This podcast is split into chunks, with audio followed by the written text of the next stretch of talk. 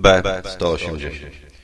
Y, Wyobraźcie sobie taką sytuację. Stowarzyszenie historyczne w Gothamsku jest fajnie, nagle wpadają klauni Jokera, wpada też sam Joker i nagle za nimi wpada Batman. Ale jest troszeczkę inaczej niż zwykle, bo Batman wpada, uśmiecha się promiennie, rzuca dowcipami w stylu Adama Westa, oczywiście gromi wszystkich, potem proponuje najładniejszym laskom autografy, ustawia się do zdjęcia, a potem nagle potyka się o swój płaszcz, przewraca się, wali głową o postument i traci przytomność. I sytuację tę wykorzystuje Harley Quinn, która ściąga mu maskę i wystawia odsłoniętą twarz prosto pod flesze fotoreporterów.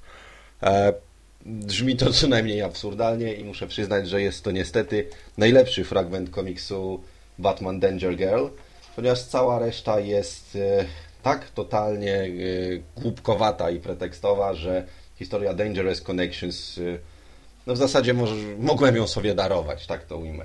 E, Pan Hartnell dostał za zadanie napisać historię o spotkaniu Batmana z Danger Girl, w związku z tym skonfrontował nam dwie drużyny tą z laskami, a w, po stronie Gacka mamy jego i Catwoman. I generalnie rzecz biorąc, y, odwalił chałturę tak naprawdę. Wykorzystał Jokera, bo to jest widowiskowa postać, ale kompletnie zmarnował jakikolwiek potencjał, który w niej drzemie. Y, Z drugiej strony pojawił się facet nazwiskiem Donawin Konrad. Nie wiem, kto wymyśla im te nazwiska, natomiast facet jest totalnym frajerem i pierwsze co robi, to pozwala Jokerowi obciąć sobie rękę przy y, konsultacjach a prowadzą biznes dotyczący pistoletu, który powoduje wpływanie na umysł ofiary. No wiecie, taki mały pistolet do sterowania y, mózgiem trafionego za pomocą y, nawet nie hipnozy. Wystarczy powiedzieć mu na przykład jesteś głupi i on nagle czuje się głupi. No totalny, totalna bzdura. Oprawą tego potworka zajął się Lane Liu. Mam wrażenie, że gość w dzieciństwie czytał bardzo dużo Toda McFarlane'a, a potem postanowił wziąć wszystko, co najgorsze z jego stylu.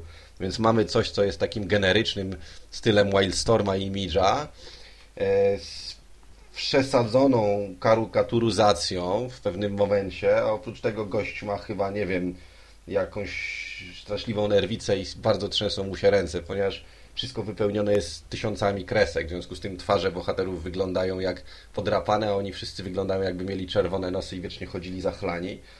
I do tego jeszcze należy dołożyć takie, jak na Batmana, chyba trochę za bardzo przejaskrawione kolory. Yy, ogólnie rzecz biorąc, jest to komiks, który spokojnie można sobie darować. Znaczy, jeżeli trafi Wam w ręce w ramach ciekawostki, E, to tak, jak najbardziej można przeczytać, natomiast nie jest to coś, co warto byłoby kupić. Jednym słowem, nie do końca polecam.